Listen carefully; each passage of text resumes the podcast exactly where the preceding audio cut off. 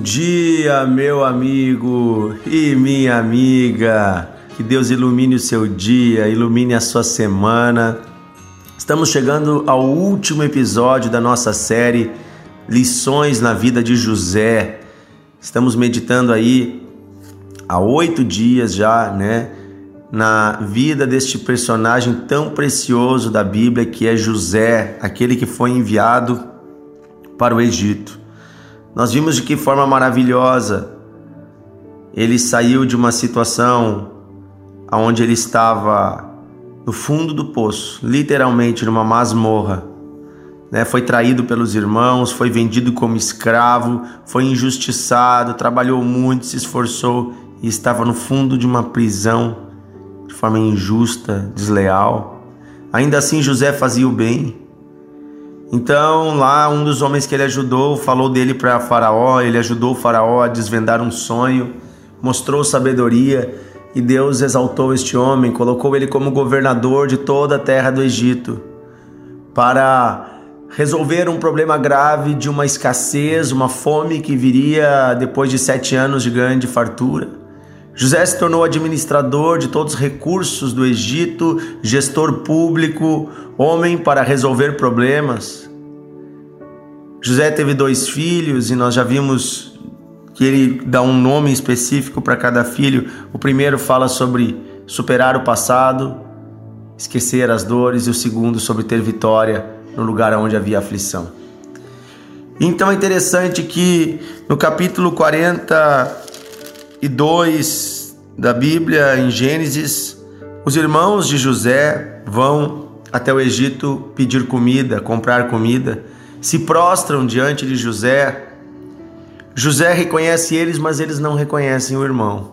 Aqueles mesmos irmãos que o haviam que haviam batido, humilhado. Então José começa um plano para testar o coração dos irmãos. A Bíblia mostra José chorando várias vezes, ocultamente. Mas ele faz um plano, ele coloca um, uma, uma peça né, de, de ouro dentro dos sacos de mantimentos para, né, fingir como se algum deles estivesse roubando algo, para que pudesse segurá-los no Egito.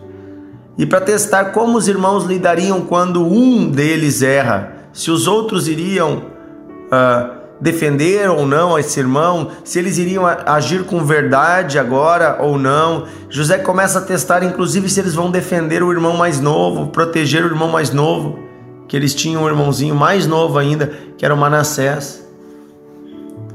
Interessante, desculpa, o Benjamim. Interessante que José testa o coração dos irmãos e José percebe algo. Os meus irmãos estão mais velhos, mas além da idade, eles também estão com um coração diferente.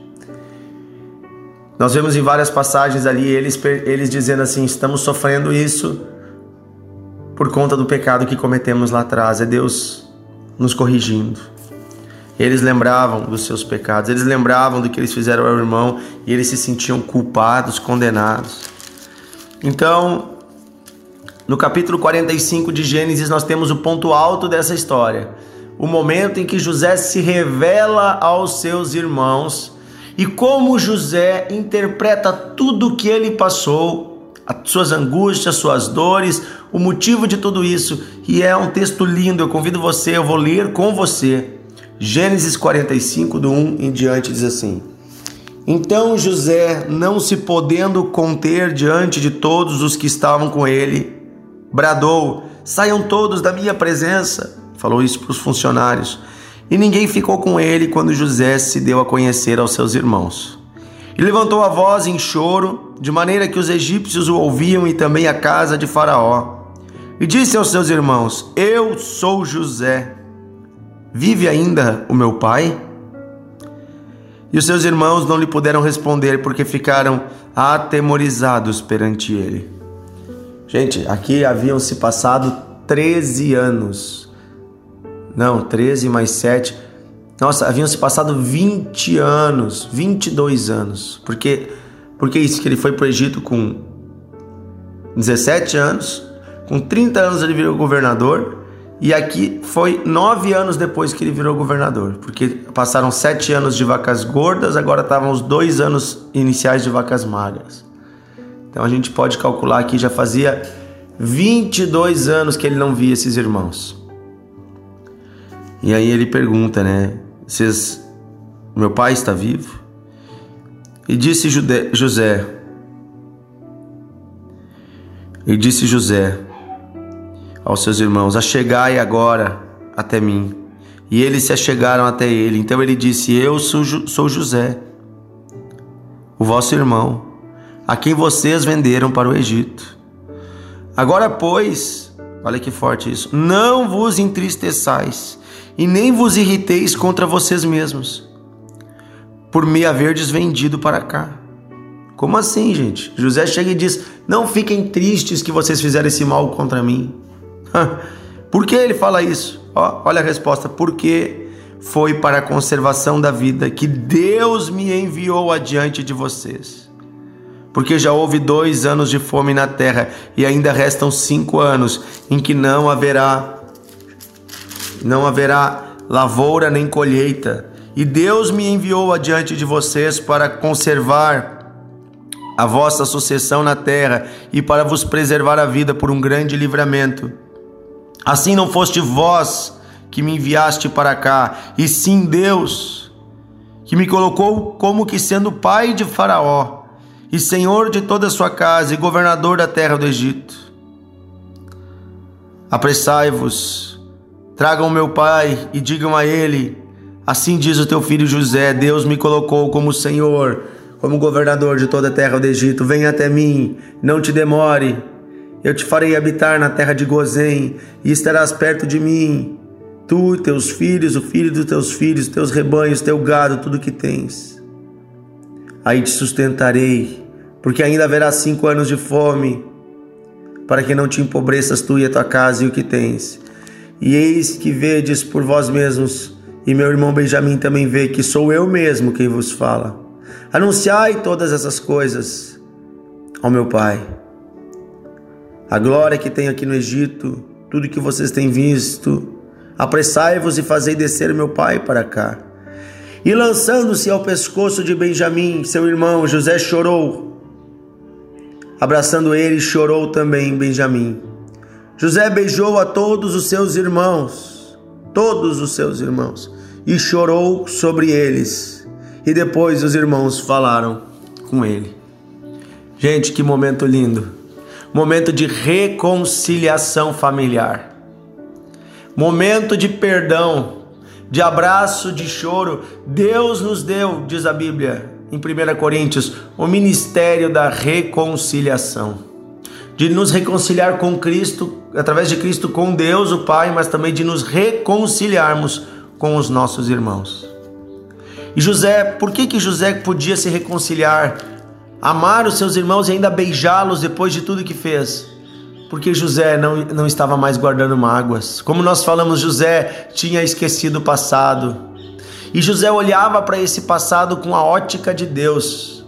O que, que José disse? Não foram vocês que me enviaram para cá, mas foi Deus que usou vocês para me enviar para cá, para um grande livramento. José reconhece o seguinte: que até mesmo o mal que os seus irmãos fizeram foi Deus que permitiu e foi Deus que usou esse mal para o bem. Você já pensou nisso? Que talvez tudo que você sofreu na vida, os seus problemas, suas dificuldades tenham um propósito diante de Deus? Para levar você ao lugar, a situação, a condição que Deus quer que você esteja? Você já pensou que talvez, inclusive, aqueles que tramam o mal contra você, quando eles conseguem executar o mal é porque Deus está permitindo para que você seja beneficiado ou através de você o reino de Deus se estabeleça em uma situação. Se nós olharmos desse jeito as coisas, nós nunca mais teremos mágoa. Nós nunca mais nos sentiremos entristecidos com as pessoas, mas nós entenderemos que o Senhor está agindo até mesmo por meio dos maus. Deus está no controle. Deus está no controle. José confiava em Deus e entendia que Deus nunca sai do controle. José, José tinha um coração limpo, onde não havia mais mágoa, nem dor, nem ressentimento. José podia perdoar e abençoar aqueles, inclusive, que haviam lhe amaldiçoado. José diz: Venham, eu vou sustentar vocês. Venham, eu vou cuidar de vocês. Que eu e você possamos ter o coração como o de José, um coração de servo, um coração humilde, um coração que se entrega que entende que Deus está no controle, um coração que crê que confia e que faz o bem até para aqueles que fizeram o mal. Amém? Temos tantas lições na vida de José que possamos aprender com elas. Vamos orar hoje? Querido Deus e Pai, eu peço nessa segunda-feira que o Espírito, o ministério da reconciliação se manifeste em nossa vida. Todos os dias nos reconciliando contigo, pelo sangue de Jesus, mas também queremos nos reconciliar com os nossos irmãos, amigos, parentes, vizinhos, colegas de trabalho. Não queremos ter nada contra ninguém, nem guardar ódio, nem mágoa. Queremos andar contigo, Senhor, todos os dias da nossa vida. Perdoa os nossos pecados, Senhor, e nos dá a tua paz. Nós te amamos, Senhor. Nós te queremos, Senhor. Toma este homem esta mulher, Senhor. Eu peço, reaviva o amor nesta família, Senhor, aonde o amor foi perdido. Reaviva o amor, Senhor. Pedimos isso, Pai, em nome de Jesus.